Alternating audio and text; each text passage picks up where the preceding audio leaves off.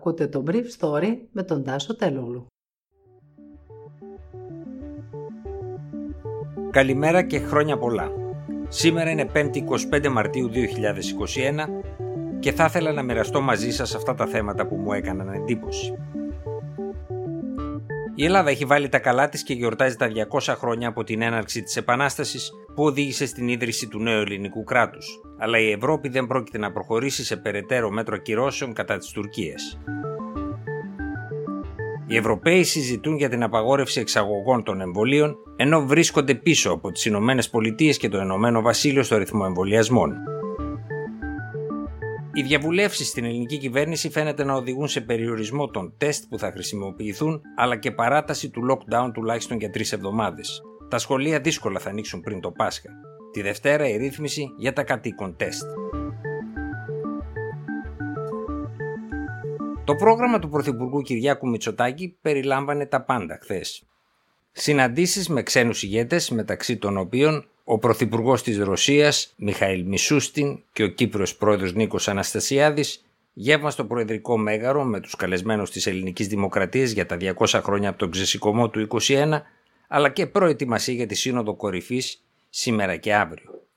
Σύμφωνα με πληροφορίες του Brief Story, στο κείμενο των 27 για τις ευρωτουρκικές σχέσεις δεν περιλαμβάνονται νέα στοιχεία σε σχέση με εκείνα που είχαν αποφασιστεί πριν ένα δίμηνο, δείχνοντας, όπως σημείωσε χθες ο Έλληνας Πρωθυπουργός, το σταυροδρόμι ανάμεσα στην περαιτέρω προσέγγιση στην Ευρώπη και στην περαιτέρω απομάκρυνσή της. Ο κ. Μητσοτάκης σημείωσε ότι απομένει να αποδειχθεί αν η αποκλιμάκωση των τουρκικών προκλήσεων θα έχει διάρκεια. Και είναι πραγματικά, όπως έχουμε πει πολλές φορές, συμπλήρωσε στο χέρι της Τουρκίας να βεβαιώσει αν πρόκειται για μια ειλικρινή κίνηση αποκλιμάκωσης της έντασης και συμμόρφωσης με τη διεθνή νομιμότητα ή αν πρόκειται για έναν ακόμα παραπλανητικό ελιγμό. Αυτό σημειώνει άλλωστε και η έκθεση Μπορέλ στην οποία ήδη αναφέρθηκα. Είτε η Τουρκία θα ακολουθήσει το δρόμο του διεθνούς δικαίου και της προόδου των ευρωτουρκικών σχέσεων, κάτι στο οποίο όλοι προσβλέπουμε, ή αν επιλέξει, όπως απευχόμαστε, το δρόμο της παραβατικότητας, αυτός αναπόφευκτα θα οδηγήσει σε συνέπειες. Οι περισσότεροι Ευρωπαίοι ανησυχούν για την πιθανότητα κατάρρευσης των τουρκικών τραπεζών που θα ανοίξει μια τεράστια τρύπα στους ισολογισμούς των δικών τους τραπεζών. Λογαριασμοί του περασμένου φθινοπόρου δείχνουν ότι οι ευρωπαϊκές τράπεζες θα χάσουν πάνω από 100 δισεκατομμύρια δολάρια από την κατάρρευση του τραπεζικού τομέα στην Τουρκία. 62 δισεκατομμύρια οι ισπανικές, 29 δισεκατομμύρια οι γαλλικές, 12 δισεκατομμύρια οι βρετανικές, 11 δισεκατομμύρια περίπου οι γερμανικές και 8,7 δισεκατομμύρια οι ιταλικές. Η κυπριακή πλευρά έχει απορρίψει το σχέδιο της σχετικής ανακοίνωσης της Συνόδου ζητώντας κάποια ανταλλάγματα για τη διασφάλιση του EastMed που μοιάζει να είναι νεκρός. Χθες ο πρόεδρος Αναστασιάδης είπε από την Αθήνα ότι στη διάσκεψη για το Κυπριακό στο τέλος Απριλίου στη Γενέβη πρέπει να επιδιωχθεί μια λύση που θα μετατρέπει τη μετεξέλιξη της Κυπριακής Δημοκρατίας σε ένα βιώσιμο, λειτουργικό κράτος που την ίδια ώρα βεβαίως δεν θα παρεκκλίνει από τις βασικές αρχές της Ευρωπαϊκής Ένωσης. Ήμασταν και παραμένουμε κράτος μέλος και συνεπώς δεν μπορεί την ίδια ώρα μέσα από μια λύση να παραγνωρίζουμε το ευρωπαϊκό κεκτημένο, κατέληξε.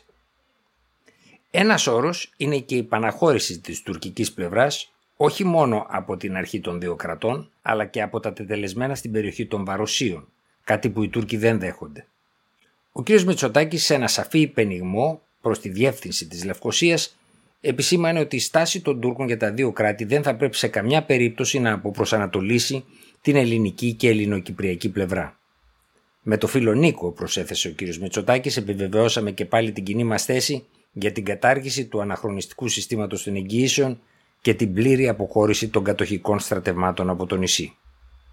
Στην έκθεση του είπα του αρμοστή της Ευρωπαϊκής Ένωσης που θα συζητηθεί στη Σύνοδο Κορυφής, ο Ισπανός Ζωζέ Μπορέλ επισημαίνει ότι αν η Τουρκία δεν προχωρήσει επικοδομητικά στην ανάπτυξη μιας γνήσιας συνεργασίας με την Ευρωπαϊκή Ένωση, αλλά επιστρέψει εκ νέου σε μονομερείς ενέργειες ή προκλήσεις, κατά παράβαση του διεθνούς δικαίου, με σκοπό να προκαλέσει ζημιά στα συμφέροντα της Ευρωπαϊκής Ένωσης και των κρατών μελών της, ιδίως στην Ανατολική Μεσόγειο, θα πρέπει να καταστεί σαφές ότι θα έχει πολιτικές και οικονομικές συνέπειες.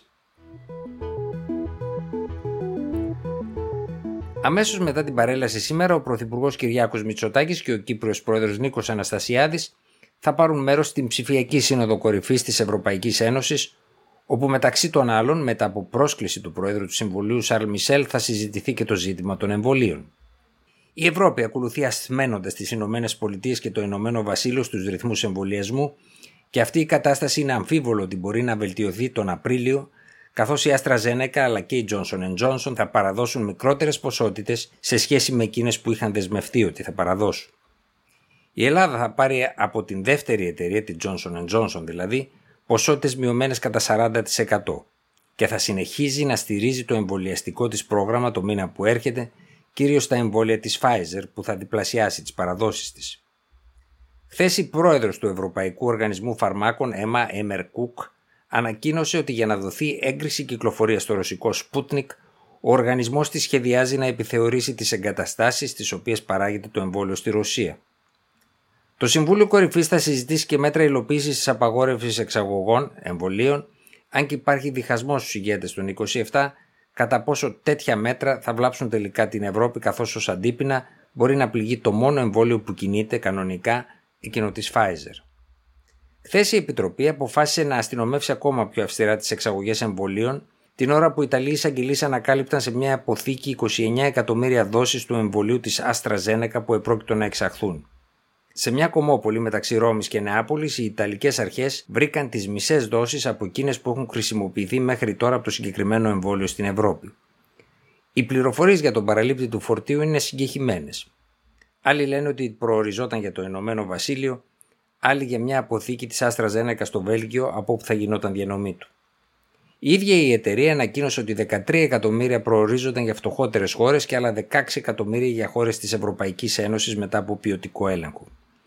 Ένας εκπρόσωπος της κυβέρνησης του Ηνωμένου Βασιλείου είπε ότι δεν περιμένει εμβόλια από την Ιταλία αλλά από το Βέλγιο, ενώ η Ευρωπαϊκή Ένωση υποπτεύεται ότι η εταιρεία κοροϊδεύει εδώ και εβδομάδες την Ένωση αποθηκεύοντας εμβόλια που χρειάζονται στην Ευρώπη.